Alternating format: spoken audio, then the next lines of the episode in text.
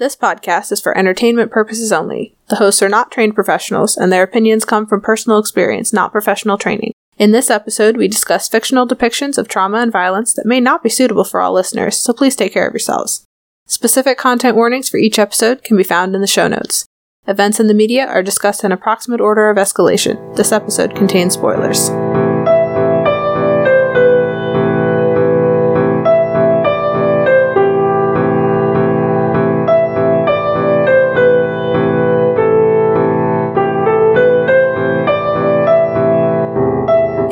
The second installment of the Old Kingdom, Lirael is waiting for her Clayr abilities to awaken while she grapples with being different from her relatives. Meanwhile, Prince Sameth is struggling with his own family's expectations and a growing realization that he does not want to deal with the dead. In this episode, we are following Lirael across both Lirael and Abhorsen. Hey everybody, welcome to Books That Burn. I'm Nicole, And I'm Robin. and today we are talking about. So today is kind of a, a deviation from our standard setup. Uh, this series um, has five books, but two of them are really just halves of the same story, specifically Lirael and Abhorsen. They have essentially all the same characters, they're one continuous plot line, and within each character, there isn't really like a lot of variation or change from one book to the other, and so it was very difficult for us to kind of separate them out into two stories. And also, uh, the two books kind of together have really two main characters. And so this week and next week, or this episode and next episode, um, we are going to be talking about both books, but from the perspective of each of our two main characters. So, so this episode we are starting with Lirael, and we're going to kind of get her two uh, points of trauma um, and then next episode, we'll talk about Sam. We've got Lirael, who is um okay, we, we have Lirael, who's our main character. Then we have Sam and Ellimere, who are Touchstone and Sabriel's children. We also have Touchstone and Sabriel. We have the disreputable dog. We have Mogget making a repeat appearance. We have the Clayr, and a lot more detail on them this time. Then we Mhm. have a new baddie named Orannis. We have Sam's friend Nick. Sam is from Ancelstierre. We have the Southerling refugees. They are from somewhere not in Ancelstierre, but on the Ancelstierran side of the wall. It's just it's a di- they're from a different country. Um, and then we have Hedge and we have Chlorr of the Mask. Hedge and Chlorr are both necromancers. All Okay. right. Our minor character spotlight. You ready for this? So, our minor, go ahead. Our minor character spotlight. Oh, okay, I didn't. I didn't know if I was going to keep monologuing. Anyway, You just introduce him, and then we'll. okay, all right. So our minor character spotlight. Our minor character is Mr. Cochrane, Sam's cricket uh, coach. And Yeah. So he's only really in. All It's very- knowledge. All of my knowledge about cricket is from these books. By the way, Oh. Um. for the So- record. Uh, full disclosure, all of my knowledge about cricket is from a combination of this books and then a Monster Factory episode or two episodes by the McElroy brothers, Yay! where they play a video game based off of this game. Luckily, Uh, this is not a not an episode about cricket. Yeah, no, we are not discussing the sport here in any way, shape, or form. No. But uh, Mr. Cochrane is Sam's coach. Um, so they go on a bus. They're trying to go back to school. So they won the game. They started They won the, oh yeah, they won the game. They're like, yeah, we high. did it.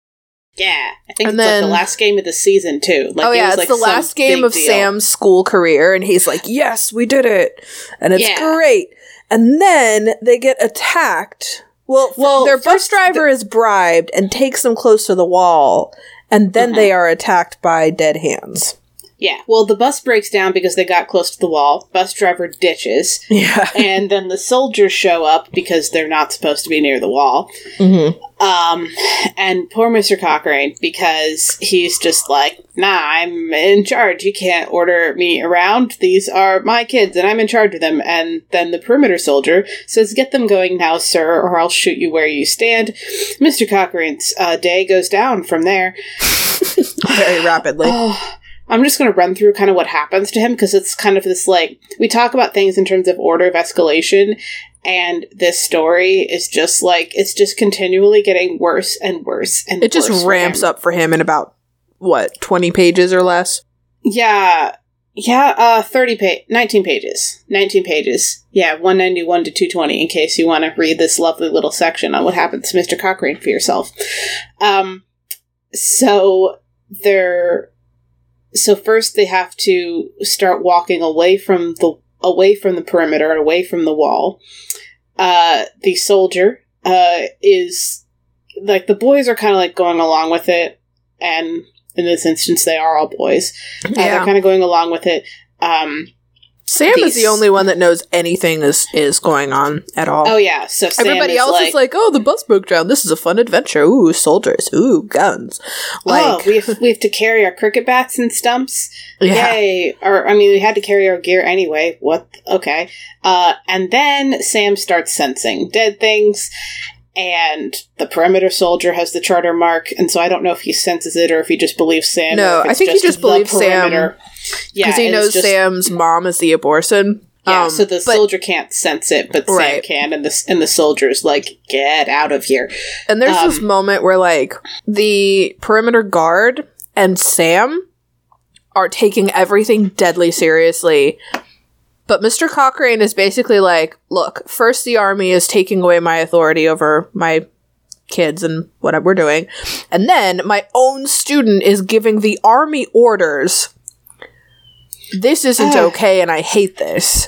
This is not how hierarchy works. Yeah, like Um, I am in charge and you are my pupil, and why are you giving orders to the people that took away my power? To like, there's this whole like almost power struggle, but that power struggle does never really happen, Because or it gets soldier has a decided very quickly. Well, no, no, no, not even because of that. Just because a zombie shows up, a dead hand Well- shows up, and it's kind of like.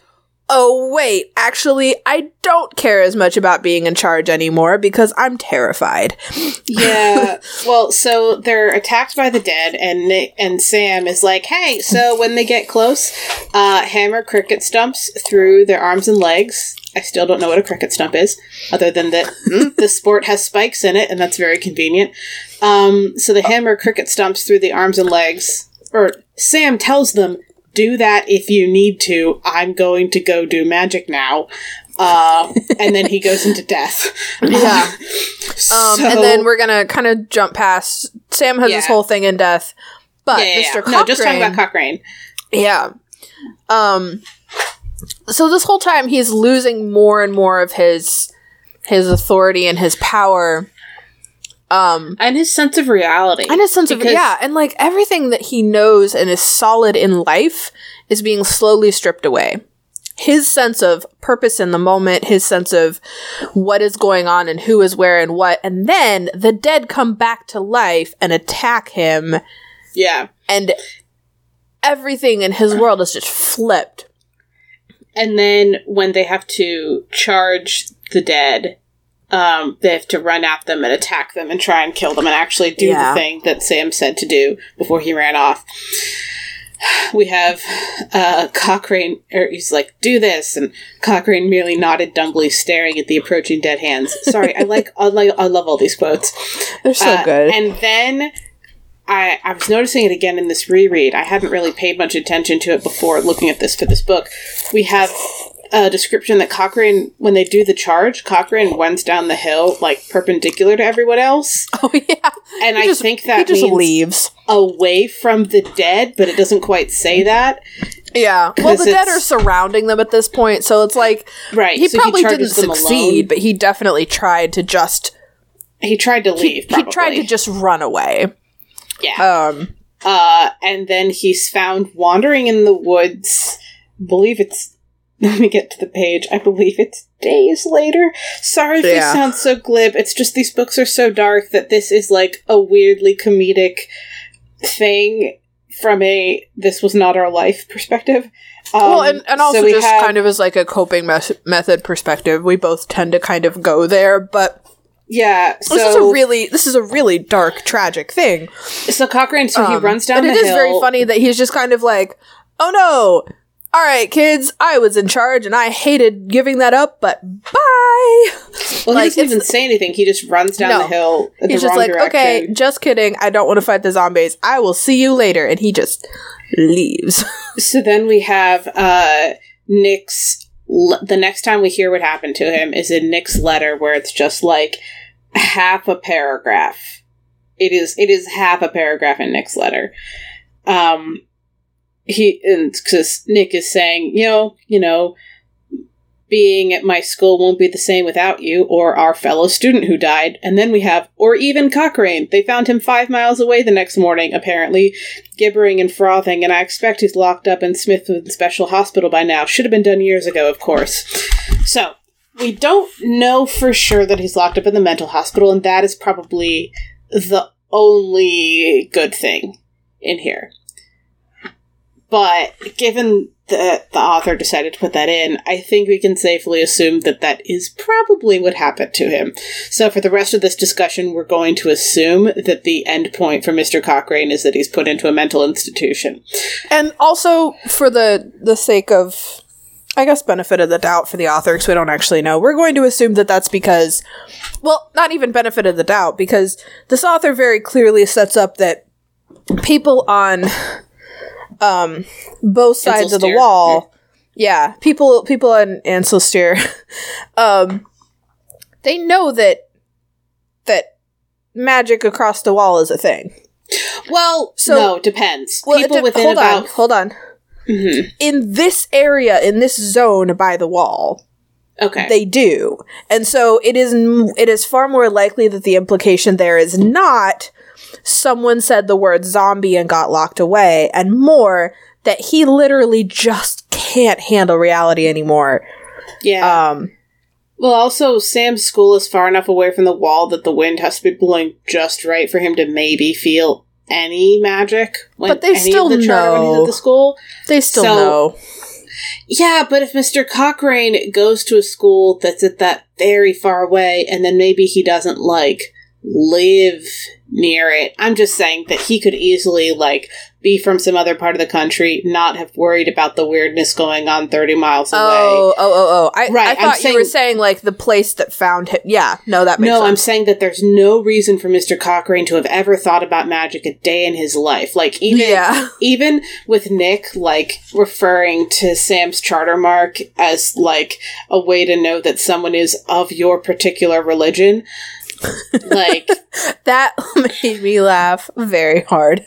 yeah, so there is no reason to think that Mr. Cochrane had you know it, because if it because like the school wasn't like oh Sam's a prince. He was just like a rich kid at the school probably from Mr. Cochrane's perspective.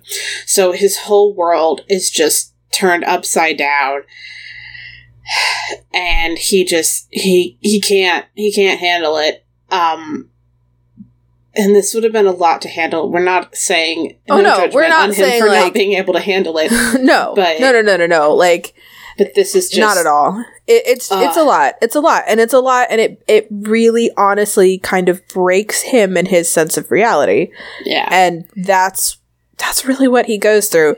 And, and this is not something that's happened slowly over time. no, we have nineteen This whole pages scene- and then a one-page follow-up. Yeah, like th- this whole scene was probably less than an hour, honestly. Oh, Um, yeah, there's a for- lot of detailed yeah. description, but like this is not a long drawn out battle or anything. Like this was over and done very quickly with there were multiple waves of it, but the event was not this l- very long passage of time at all. Yeah. Um and so his entire world kind of shattered, and his whole sense of self and sense of reality was kind of shattered in probably less than an hour. Yeah. And that's that's too much. Too much for him to handle. All right. So, in this week's episode, we are talking about Lirael specifically, both the book and the character, and then a little bit in the book Abhorsen, but you know, mostly Lirael. So, uh first thing that we're talking about with Lirael is her there's there's a moment in in this book where she looks back into the past and looks back to see um when her mom and dad met and and when when she was conceived essentially Yeah. She makes the choice not to continue the vision until the actual. oh yeah no she doesn't like actually watch them do anything but she sees them talking and meeting and hears kind of who they are to each other and Re- this was pretty traumatic for her because So to it's discuss not what she was to expecting properly to properly get the counterpoint, I'm going to first talk about like kind of what she thought it was going to be, mm-hmm. and then what it turned out to be, because I Mhm. think that that shift is pretty important, and uh, uh it, it was it was funny when you're like, ah, what what even is there? What it, what is it that you thought was missing? And I'm like, oh yeah romantic? She thought it would be more romantic than it was. And you're like, oh yeah, that Ro- that romance is not my not my thing Yeah. Uh so um all right. So she she never first of all she thought of them as like her parents. Like they were Yeah. some sort of a unit. Like they had a relationship you know the kind of thing you th- might think went into someone's conception was hopefully the people involved caring about and liking each other. And uh so she like her her mantra and we're going to talk about uh the first focusing more on the beginning of it but her her mantra every day is uh no mother no father no sight. And no sight we're going to leave behind for our next section. But on the no mother no father like this question is like two parts of a thing she says to herself a Yeah. lot because like she wakes up and says this and then goes about her day yeah and it sounds like she might go she might say it to herself more often but thankfully uh, the author did not pile that upon us because no mother no father no sight every three pages would have been pretty rough. um, uh, says, you know, it it was like wearing a toothache with her tongue. It hurt, but she couldn't leave it alone. The wound was part of her now. So part of her conception of herself Mhm. is that she does not have parents, and she lists them like separately, like no mother, no father, because many of the Clayr don't know who their like their fathers are recorded, but they don't play an active part in their lives in any way. Mhm. Um, they don't live at the glacier, so it would have been perfectly normal for her to have no for her to have mother and absent father, but not knowing the parentage at all, not having that sense of identity, and then also not having her mother there and having her Yeah. just died when Lirael was oh yeah, she died when Lirael was four, and they found out via like a messenger or Yeah. via a, some some message that was sent saying that she had died. Um, so she doesn't. She knows who her mother is, and that she died, but not why she just dropped Lirael off at the glacier and then left again. Um, is there anything else you wanted to say with the setup? Because Uh, I'm I'm fine mainly being the one to talk about this section. Because for me, No, like I I really mean- felt like the setup and then the turn, and I don't know if you felt that as much. I mean, it really is a kind of a gut punch. Yeah, Um, she, she very much, like there. Well, there's this expectation. There's this thought that, like, you know, well, and and I don't and know. we I don't are know gonna parents, but at least they had this story. What's that? right. Like? I didn't have them, but at least they had each other. Mhm. It's kind of one of those. Um, and then she, you know, she finds out that actually, um, her parents had each other for literally like a few hours. Yeah. Her mom had a vision that she was going to exist and went out and found the father. Yeah. And that that was it. Then she was done. And it is it is less romantic than I slept with this person because the app told me to. It is yeah, it's less it was less than that. It was like you Yeah. need to exist, therefore. Um yeah. and and that was that was that was a lot and it, it really it really hit really hard to kind of the only piece of an identity really that she had clung to at all Mhm. Um and fortunately by this point in the book um she had more things to kind of hold on to but like imagine Yeah. if if she had gotten this revelation or seen this vision When that back was still her when she had nothing else. That would have been Yeah. it. Yeah. Uh but yeah. So she spends her whole life thinking and like trying to figure out like how her parents got together and then it turns out not only yeah, not only was it just one night, but it was uh, her her mother traveling er, the way it was put was, you know, to sleep with someone old enough to be my father. That's paraphrasing. I haven't looked at the exact quote. Um, and so we should we should mention at this point that Lirael is Sabriel's half sister, and that the person that her mother slept with was Sabriel's father. Like in the year that he died, Mm-hmm. possibly in the month that he died, but definitely within the year. By it happening in this way, Lirael doesn't she doesn't get her parents' story, and when she does, it is disappointing. And she also all right, this is going to lead a little bit into the next thing, so I'll, I'll leave it for our next topic. But I do want to pick up Yeah. the thread of her her feeling alone while surrounded by family, and then not Yeah. knowing about the family that could actually relate to her until much later.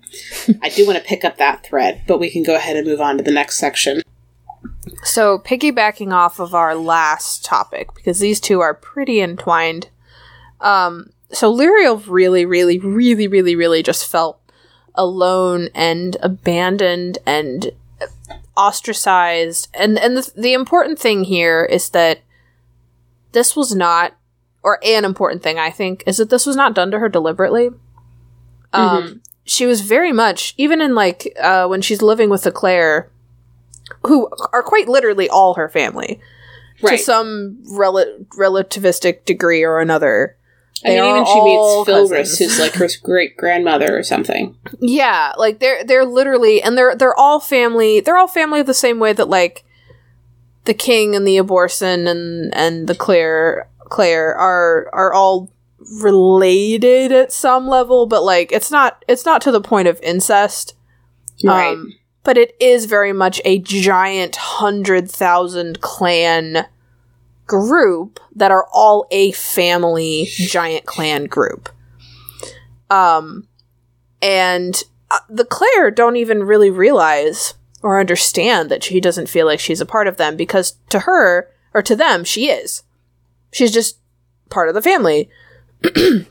she's part of the family who's still a child, or she's part of the family who just hasn't received their sight yet, or she's part of the family who just works in the library at some point, or she's part of just one of the other kids running around, or like she's.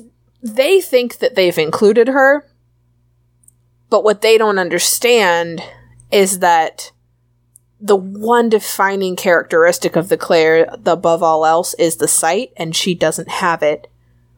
And she Even the so passage into adulthood is organized around the sight. yeah, And so they're like, we don't care about age.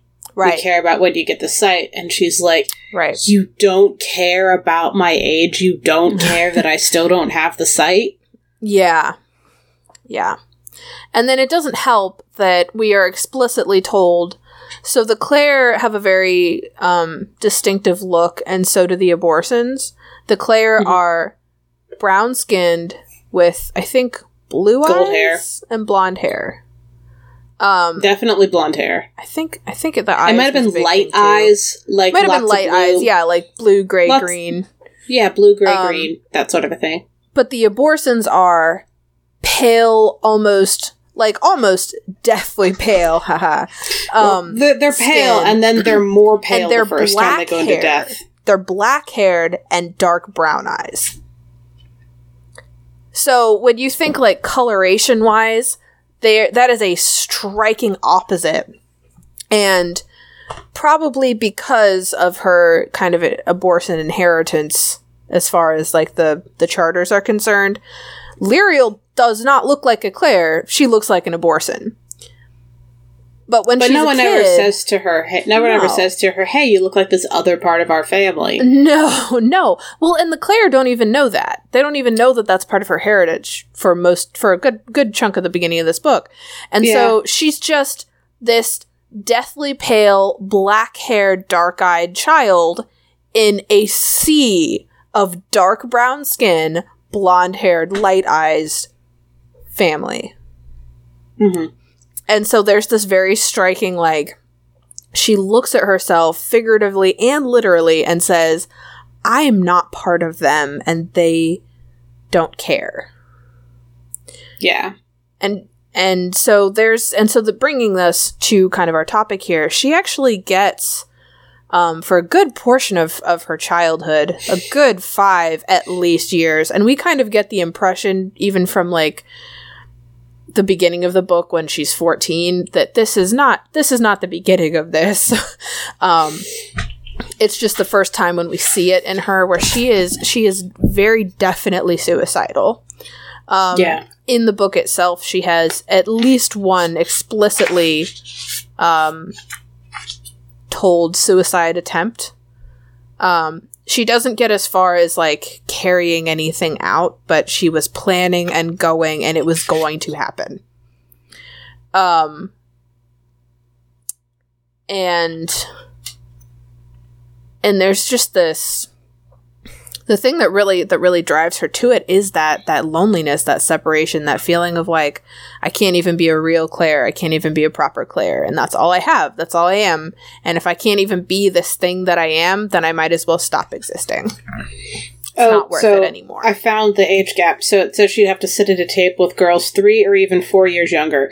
So basically, it sounds like nine or ten is the Yeah. most common age to get the sight. yeah so she's like 10 14 with some people at nine. She's 14, surrounded by nine year olds in the same clothing as them, eating the same food, following their rules, watching the grown ups that are 11 and 12 over off with everybody else. Yeah. Like, and being a Oof. teen stuck at the kids' table is a very weird feeling, even without all the rest of that other baggage. yeah.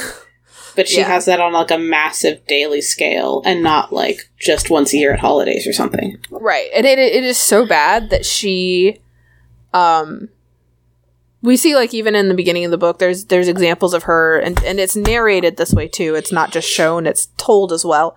Um she doesn't even eat with family. She goes down and eats with the people that come to visit Oh yeah. because then they won't look at her and see that she's different because everyone's different.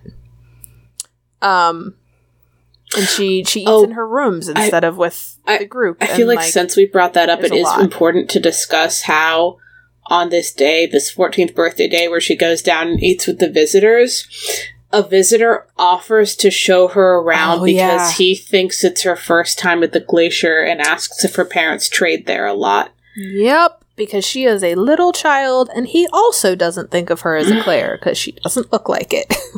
Well, I mean, she's 14, so She's we a don't child know. and doesn't Yeah, look yeah. like a Clayr. This is true. Yeah. Yeah. Um,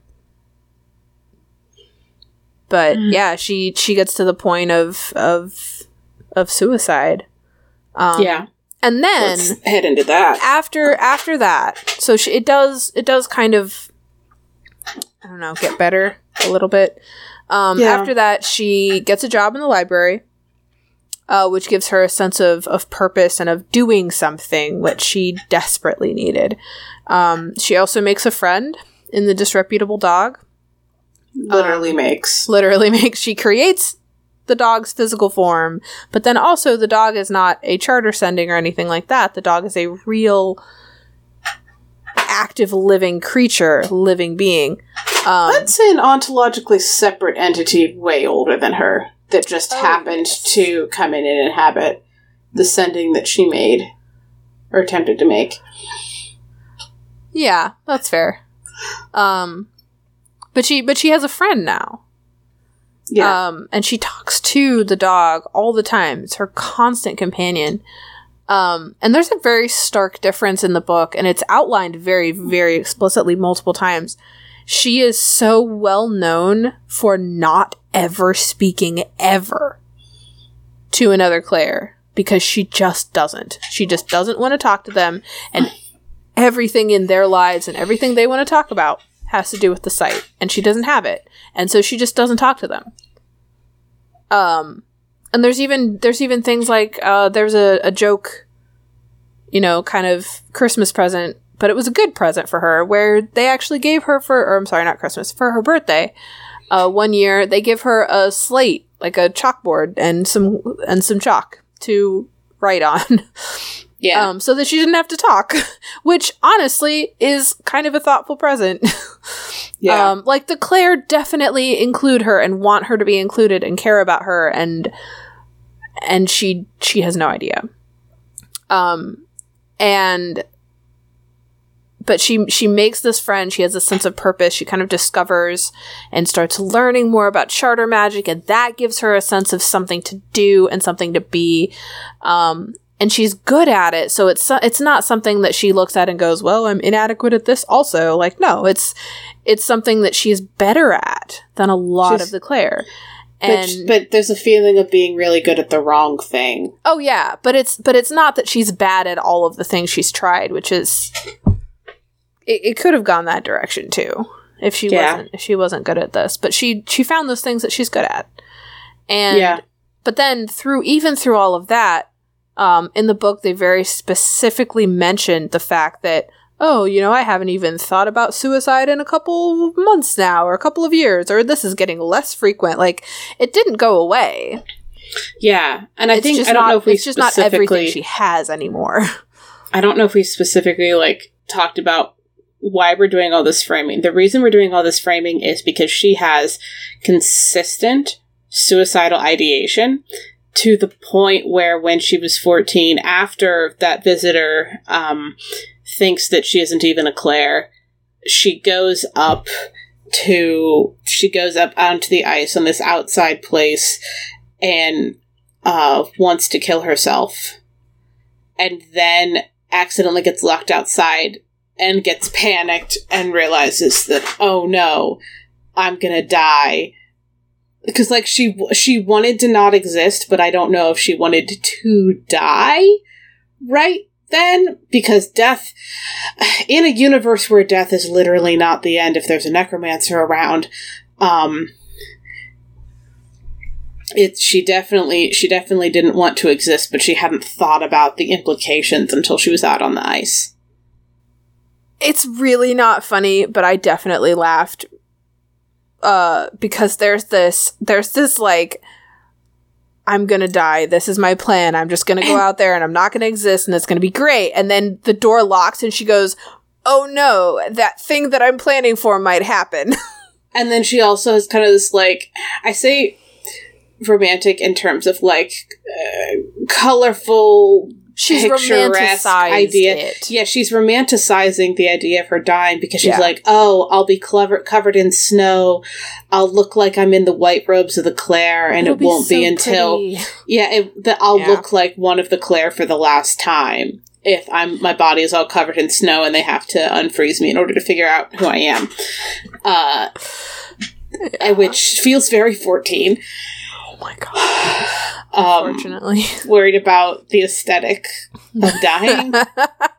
um there's also some implications later too that like maybe part of what influenced her um to be more in the suicidal route instead of the say running away route or the uh, Mhm. self-harming route is is really her death sense because she can always sense death and so it's kind of in her head and she doesn't actually know that that's what that is yet um and so it actually kind of makes sense from a narrative perspective that that would be the route that she would go Mhm. because it's right there and it's always there and she can always sense it and she's always aware of it and and it's right there and what if i could just do that and like Mhm. um and i i personally think that that's a really smart narrative choice because it does kind of foreshadow a little bit the fact that she is she is the Abhorsen and that's the line in her blood that is is going to kind of be in charge. Yeah. Um, and i don't know. It's very dark. It's very sad. It's very um i mean you know not fun to live through but narratively narratively I, think it makes sense. I also think it's important that it wasn't like, oh, getting the dog and being the library didn't magically fix everything. She didn't. no, no no no I think narratively it's important in terms of like the message. It's important both that she doesn't kill herself and that she doesn't stop feeling suicidal. Not like we want the character to suffer longer, but that but it but but if if it had been the other way, if it had been as soon as she has this job, she's no longer worries about this at all ever, it would feel like it I wasn't feel disingenuous yeah, it feels like not helpful and, and weird and distant. But this doesn't because um I feel like I'm ready for the wrap up. But be- because yeah, because it doesn't it doesn't magically fix it. It literally doesn't magically fix it. Yeah. Um and it gets it gets better but it's not it's not gone. And so sh as she starts to accept that she's never going to have this and she gets past the age where she could hope for it because she gets past the age that um Ryelle and her twin trying to remember anyway trying to get past Sam? Sanar, yeah, Sanar and Ryelle, trying getting past the age that Sanar and Ryelle were when they got the sight, which I believe was sixteen. Mhm. Um, and she gets that gives her hope for a couple more years that she might get it when she's like sixteen, and then she doesn't, but she's starting to accept it a little. That Yeah, it's a, it's it's a lot of times easier, and this is definitely true in this in this book with this character. It was easier for her to move on and do literally anything else with her life when she wasn't holding out hope for that thing. Um, like the hope, and then watching that hope not come to fruition was was not not she was not dealing well with that. But then once she was past that, and it was like, oh well, I can do this other thing, and I'm not worthless, and also I'm no longer waiting for that thing every day forever. Um, But she was still when she waiting for it Oh, she's I still. it's still definitely in the back of her head, but it wasn't this. We d- we kind of get more of an impression that it's no longer just this constant drumbeat of like, oh sure, sure, and I just someday today will be the day, and and it, She has something else to that look for. eased. And Yeah. also, I just had the thought that Sanar and Ryelle, they got the sight when they were 16, and it was on her 17th birthday that she uh, had another, like, really severe bout with suicidal ideation. Oh yeah, So it was, yeah, I don't think that's a coincidence. So Oh, no. once she had passed the age where they got it, yeah. um, it was rough. But then by the time she's 19, it's it's better. Welcome to our wrap up session for this episode. um, so okay, so let's talk about our gratuity rating. Um, just as a reminder, backstory, off screen, mild, moderate, severe, pornographic. Um, Uh, torture porn. It's important to use the full phrase torture porn Torture because porn. just saying pornographic implies something entirely different. fair enough. Torture porn. um, so Mr. Cochrane. Uh, a lot of it was off screeny. Okay, I feel like that's more of a point of view thing. It's on screen, it's just not his view. It's just not his screen. It's just not his. Yeah. So we're watching him. So I think it's it, we're watching. Yeah, I think this one is moderate. Like we don't get inside his head or anything, right. but but what's there is pretty rough. I mean, we yeah, Like I I think that that scene is so entangled with like kids he's in charge of. right, and he's not Like, really the focus of the him. scene itself. Right, but the scene that he is in is somewhere between moderate and severe. I think moderate because we don't there's no gore, there's like Yeah, if we were But I if we were looking at Nick or Sam, it's severe, but yeah, for his part of it it's moderate. Um Lirael and and her parents. I mean, okay, so when we're looking at this, we're not talking about the scene itself for this particular one. We're looking at the trauma. yeah. Um, I would say, I would say it's actually probably moderate. Also, Yeah. How it's depicted in the book. In Yeah. her head it's totally severe, but it's well, okay, well, we're, we're talking about yeah, we're talking way about the it's depicted, depiction. Yeah, so it's moderate. yeah, um, we definitely get this implication that it is it is definitely worse in her head, but Yeah. um, yeah, and then yeah. Lirael and suicide. Uh, that's I- severe. Yeah. That is definitely severe. Uh, depiction and topic, all all severe. We Um, get her litany, like we get just- we get a lot of things that just Yeah. up the ante on that. Yeah. Uh, moving on to why this trauma is it integral to the plot, interchangeable with something else, but they needed something, or is it kind of irrelevant? Mr. Cochrane, it is interchangeable. Didn't have to be him, didn't have to be exactly that way. I honestly feel like it's irrelevant Irrelevant. Ah, oh, Mr. Yeah. Cochrane himself. Oh, that's true. because we could just we could kill that character figuratively, literally. Could just Uh-huh. remove him from the story, just cut him out, and nothing changes. he could he could have run away he when is he- purely he could even- background. he couldn't even he- have. He could have just never been named, and it would he have could been, have been, the bribed he could have been the bribed bus driver and they didn't have a coach and he runs away. Yeah. Or, like he rode the bus and couldn't handle it. Like Yep. it could have been any of that. Yeah. He j- he literally didn't even have to be there. Uh I guess think us that's having, us actually- having Yeah, that's our first irrelevant. That's our first only irrelevant. We've had a couple that were interchangeable or irrelevant, depending on your yeah. your argument, but yeah, You're right. He's totally irrelevant. It's it's doesn't flavor even matter. text. uh, he's he's just perspective. It's just sprinkles of pain. It's just flavor text. Poor Mr. Cochrane. Um, paid paid ice shavings, uh, an ice an ice cream cone of shame or pain. All All right. right. Anyways, moving on. Lirael. Lirael's Lirael. parents. Um, this this so Lirael having this moment with this trauma. I actually think this was integral. You think so? I think that she I think it was incredibly important for the story that she first off, it's how she found out she was an Abhorsen, Mm-hmm. which you could argue would make it interchangeable. Mm-hmm. But yes, that also part of it is interchangeable. but also like you could have she could have found out some other way.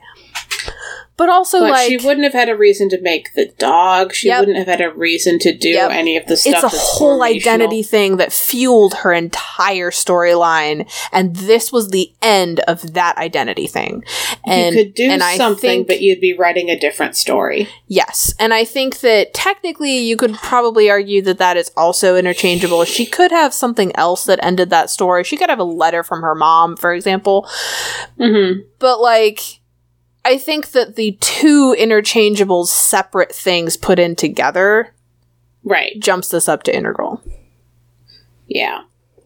Because you'd have to. You can't change just one of them. You have to change both of them. It would revamp a be- lot of the story if you wanted to Yeah. not have that thing happen. All right. Um, which is we weird because have- it's such a short moment in the book yeah. And it's only up- her. It's only for her, but like, Yeah. it really does matter. Um, well, it's not only for her. It's how she finds out she's related to Sabriel. It's how she finds I, out. I meant more like she's Yeah. the only one who experiences it. okay. Yeah. Um, but yeah, like it's it's so tiny, but I mean, you kind of need it. Um, and Lirael with with suicidal thoughts. This is also integral. this is the Yeah. plot point and the fuel again for really the first half of the book. It, it fuels everything because if if she hadn't had these moments, she wouldn't even have been given her job as a librarian. She wouldn't have practiced charter magic. She wouldn't have made Okay, the dog. I like it fuels the rest of the story, and I and it also a does a lot of foreshadowing. There's a lot of things. Counterpoint, go. I have a counterpoint. Okay, so we have in canon an example of what it could have been interchanged with. We do We literally have what it could have been interchanged with. Because The Clayr the Clayr erase her memory of exactly what happened and give her a false memory of what happened. And if that had Uh, been what actually happened, if that had been what actually happened, then she wouldn't have had the opportunities that came from that moment. They erased her memory. But if if they had like if she had just been like out, I guess I No, guess because- outside because if she had just been outside, already would- the out- ideation, right? Right. Right. If she had just been outside, they would have just told her to go back inside. Instead, she was struggling with all these things, and so they gave her the library job. Yeah, That would not have happened otherwise, because she would have best just been still a child. Right, right. Okay. I just wanted to try and see if it really was interchangeable, since we get her. Nope. she she thinks literally that something different happened. So oh yeah. yeah, Yeah. But Um, also, like, we're not just talking about that one scene. We're talking about this true. thing that shaped every day of her life for 19 because she wouldn't have been outside without it. Well, like- more than okay. that, she wouldn't have she wouldn't have behaved and treated and act the way she did. She wouldn't have isolated herself. She wouldn't have been Mhm. quiet with everybody. She wouldn't have yeah, she wouldn't have made the dog. She wouldn't have gone for a profession that isolates her intentionally. Like True. there's so much to this where it's like it's really it was really just an identity thing for a long Yeah. time and you can't swap that out. because she wouldn't have had this experience to be good at the stuff in in Yep. Abhorsen without this. Okay, Yep. all right.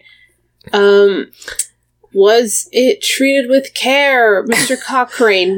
No, No, but we kind of talked No, about this a little not. bit. Like it wasn't, but also well, did we talk about that in the episode or in our pre Uh, probably. I think it was in a pre-discussion. So, so yeah. is not treated with care because it's more.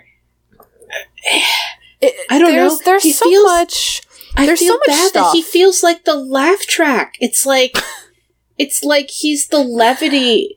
Him, I, I actually think it's the opposite. yeah. I don't think he's the laugh track. I think he's the grounding in the horror. Okay, and the boys are like, this is just cricket. Well, no. Oh no, no, but it's more that like in Sabriel we have this we're introduced to this whole world where the death and the dead and being in death and being with the dead and having zombies and having, you know, ghoul equivalents and things like that. It's just life. Mhm. But that's pretty horrific. Yeah, Mr. Cochrane sees it for the first time and can't handle it because it is He- so horrific. Yeah, he okay. is the grounding in how horrible this is. Yeah, Um, and he's and he's really the only one because, like you said, like the other boys kind of take it in stride, and he does not. And and I think that that's, I think that that was intentional, actually, probably um, Mhm. at the setup. And I, I, when I say setup, I realize that this happens like almost two hundred pages in. we just had Mhm. For a while, but as the setup of like the Abhorsens and what they do and their world, um, I think it was important that we got the beginning of a new story. We got a character who still doesn't treat this as matter of fact. yeah. I think that was important. Um, so ironically enough, I don't think this is integral. I think it's interchangeable maybe, but I don't think it was irrelevant because I think it was important for that setup. oh, you don't think it was irrelevant? No, You're changing your mind Oh no, I I definitely think I'm sorry. Whoa, because we're not up. talking about that. we're in the about- wrong it- category. Talking about care. It was not treated yeah, With, it was not treated with care, but that's fine. yeah. We already said it was irrelevant. I already said it was Uh, relevant. yeah. Um, but he he definitely like it wasn't treated with care, but I think that that was deliberate because I think it was supposed to remind the reader like, hey, This is horrifying. This is not. This is Yeah. horrifying, and that's kind of what it is, and that's how it's built, and there's no real exception to this. Um. All right. Uh, Now we have- parents. It's I actually think this was treated with care. yeah. Um, at no point as a art- reader did I feel like I was experiencing it. Yeah, it's artfully, deliberately done. She has the final revelation at a point when she's able to handle it, Mm-hmm. which is important. Yes. And at a point where she's already met someone she's now related to. Yep. She's already kind of gotten family to replace that. Wait, that no, loss. she was alone when she looked into the mirror. no, but she, had did Sam. She's, what? No, because she was alone with the dog when she looked into the mirror because she looks into the mirror on that island and then Sam floats by. But but she doesn't realize who her father is until oh, she's Oh, with right, right, Sam. right. But so she does still have the dog. Yeah. Oh, that's true. I mean, but she She's was not literally alone. but she still felt alone even when she had the dog when she was True. in, in, in the ice in the, in the glacier. But I still So- think it was treated with. I still think it was treated with care. Oh yeah, yeah, Yeah. But I just the point at which like there is this like middle where she still but by the time she realizes Mm-hmm. the full implications, she's now surrounded by more closely related family. She now has her nephew. Right. Um, right. So then her ideation. I think I think it Uh, was tr- I I think that I have to defer to you on this because I'm not sure. with the ideation. Mm-hmm. Um I think I think it could be triggering for anyone who had a parallel thing. That's what I was wondering. Yeah. Like I Yeah, because I I am definitely more the runaway type instead of the suicide type. if we're gonna, so like me reading this, I was like, oh yeah, that's very visceral imagery. Moving on. yeah. like, no, it was anyways. um, Yeah. No, it's I think it is treated again, I have no I don't want to say and I have no idea of how much like how personal the author's experience is with this at all. Oh, Um okay. it feels it, but it feels very it feels very real. Um Mm, and so I don't think it was treated without care, but I think that when you have a first person view of someone with suicidal ideation, that's No really hard to treat ca- with care and and still make it it. was not it was not done it was not done callously and like i was saying like we Yeah. find out what her ideation is and then after that we only get a couple of references to the specific phrase like i think So if we're that it- thinking no, not enough, enough, or yes, probably enough care. i think enough Okay. yeah enough care given that this is the topic given that this is the point of view Mm-hmm. it it had enough care um Okay. yeah Point of view of the trauma. Uh, point of view of the actual event and the aftermath for Mr. Cochrane are both Sam. Oh no, the aftermath. I guess we get Nick because we and during it we get nick too because sam runs off Oh, true. bit. Okay, so Nick for Nick for both. So Yeah, not Nick and- Nick not the victim, not the perpetrator, a third party. Yeah, Sam, Sam, and Nick between the two of them because yeah, but it's just a third party, not his point of view. We don't know what he's thinking, other than Yeah. that he seems upset about this because we mostly have Sam watching him not react well, Yeah. and then Nick watching him not react well, and then Nick being very glib about it. Yeah. Nick is just But kind of like, ooh, costumes. But also, it's important this? to remember that at that point, Nick literally was unable to process the fact that they got attacked by dead people. Like, True. So Nick's Like, not we don't- exactly we a don't have that ex- reliable narrator. Right, Nick is not a reliable narrator for this. So Nick being glib, I don't think is an indication of callousness. I think it's more the first indication of things we're going to talk about with Nick next episode. Fair enough. Uh, Uh, Lirael's parents, point of view, trauma, and aftermath. We kind of just get Lirael twice. Oh, yeah, totally Lirael. Um, I Um, would argue that we get her mother. We get with with the point of view. I think that we could count within the point of view. Um,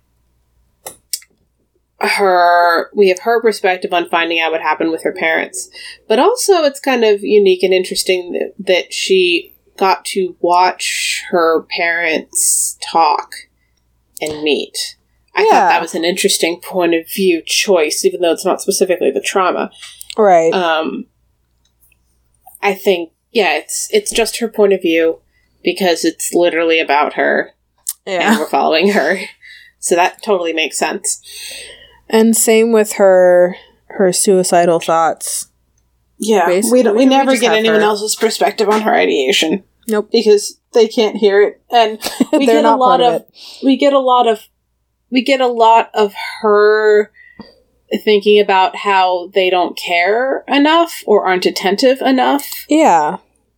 but we don't really get them. The closest we get is Filris saying that she should have checked in on her earlier, Mm-hmm. Which isn't quite the same thing. Yep. All right, ready for the writer tip? Yeah. So, aspiring writer tip. um. I don't know. I think I think even though we hard classed, one. we classed Cochrane as irrelevant. That doesn't yet- mean that that doesn't mean that he should have been cut. No, no, no, no. But just plot wise, Plot wise, he didn't have to be there. But I think it was good to include him. And for my aspiring writer tip, I would say, especially partway through, having something that reminds us just how crazy this all is, without it, without it being someone saying, "You know, this is crazy, right?" Because Right, like there's so many more ways to do it than have a character be like, "What is going on, guys?" Like right. there's I think yeah. the combination the combination of Nick literally being unable to understand what is going on, which we'll talk about more next book, and Cochrane or next uh, episode, and Cochrane as he gets it, it's worse and worse and worse because this is terrible. This would be awful.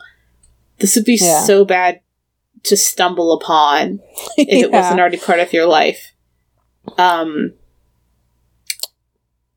and I think having that that fresh perspective of someone coming in, not understanding, but not being not not a- not, not being a disbelieving, we- just we get we get soldiers who don't have the charter mark and don't know what's going on and make Right. idiotic moves. We have like we get all sorts of interactions with people who don't know what's going on, but Cochrane's slow descent mm-hmm. into realizing as much as he is able to because we don't get his point of view so we don't know but just like anyway for aspiring writer tip having something come in from the side and remind us of yeah. the uh, of how weird the story world is especially in a i should say this is for a story that has a deliberate contrast between the weird magic stuff and not because if you're only in weird magic land having someone go you know it's weird that we can raise the dead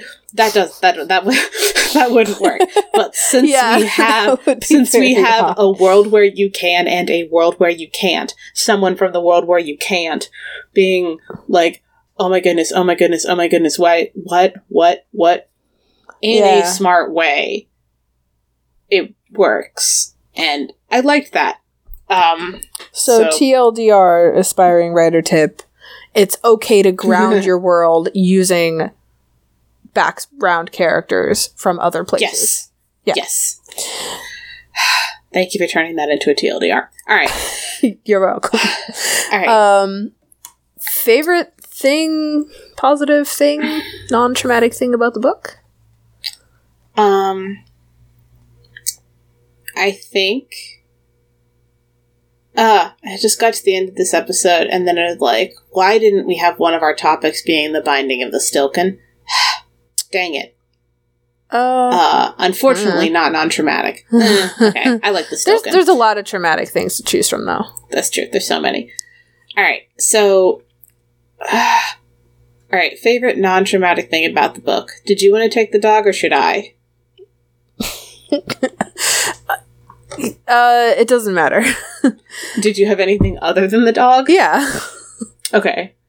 I will talk about the dog then because I just I just have the dog. Okay. Uh, favorite non-traumatic thing about the book: the disreputable dog is great. All right. Favorite non-traumatic thing about the book: the disreputable dog, because she just goes where she want, does what she want, and she's a dog, and And she Uh, wants to be Lirael's friend. yeah, she wants to be Lirael's friend and go on walks and make other people go on walks. Uh, and uh, and and she just like Lirael's trying to make a friend and trying to make like a puppy that's magical and can't go very far, and then she gets this full-grown dog who can have octopus suckers on her paws. Um, It's great. it's so good. The disreputable dog is amazing. One of the best things about this book. I could read so many books that are just the disreputable dog, like being somewhere with somebody doing stuff. Yeah. Um, I I really hope. I haven't read Golden Hand yet, so I'm holding out hope that she's in Golden Hand. Don't tell me. Don't tell me if she is. I won't. I just I want. I'm, I'm hoping. We'll see how this works. Everyone will find out in a few episodes whether or not I was right. um, Uh, well, just just to put this in perspective, until reading them for this thing, I had only read Sabriel, uh, and Abhorsen. I had not read. I had not read Clariel, and I still haven't read Golden Hand. Uh, so I had not read. Uh, I had only read Sabriel, Lirael, and Abhorsen. I had not read Clariel. I still haven't read Golden Hand. So I'm getting to discover that there are more books in this series after years and years of just rereading this trilogy, like once or twice a year. Um, no more far apart than every two years. I just, I love this series. And the dog is awesome. So it's like, I read Sabriel, I like Sabriel, and then I read Lirael, and the dog is amazing, and then I read Abhorsen, and the dog is still amazing. So, anyway, I have high hopes for Golden Hand. I love the dog, love the disreputable dog. so my favorite non-traumatic thing in this book, um, is honestly, I really like the little bit that we see of, and this kind of goes into, um, I like the way the Clayr are described in general. Yeah. I like their their social structure. I like the way that they take care of each other. I like the there's even like subtle like hey, not everybody here is straight. Yeah. Um and they just everything is Wait, where? treated Oh, I don't know it off the top of my head. Where? uh there's the okay, I'll find it for you later. Uh, I'll put it in the I'll put it in the episode description so that you guys don't listen to 5 minutes of me rifling through pages. um so if you're if you're looking for that, I'll put a chapter and like page thing to look for in the episode description. Uh but yeah, they they there's just but it's not it's not like hinting. It's like nope, this is definitely a thing. Um Mhm. but they just they just they're they're positive and they're supportive of each other and they they're always described as like they have their things that they care about and their own you know hopes and dreams and goals. And Lirael kind of sees them as like all about the sight. But we as a reader definitely get more than that. And I just I don't know. It's very very rare to have in real life or in a book a description of a a clan so to speak Mhm. that all lives together and works together and, and without it being a negative thing or a traumatic thing or a culty thing. It's just Yeah. I like it. I think it's cool. all music used in this podcast was created by me as Heartbeat Art Co. and is used with permission. You can follow us on Twitter at Books That Burn, all one word. Email us with questions, comments, or book re- recommendations at booksthatburn at yahoo.com. Support us on patreon.com slash books that burn. All patrons get access to our upcoming book list and receive a one-time shout-out. Leave us an iTunes review. This really helps people to find the show. And find us on iTunes, Stitcher, Google Play, or wherever you get your podcasts. Thanks for listening. The next episode is already in your feed.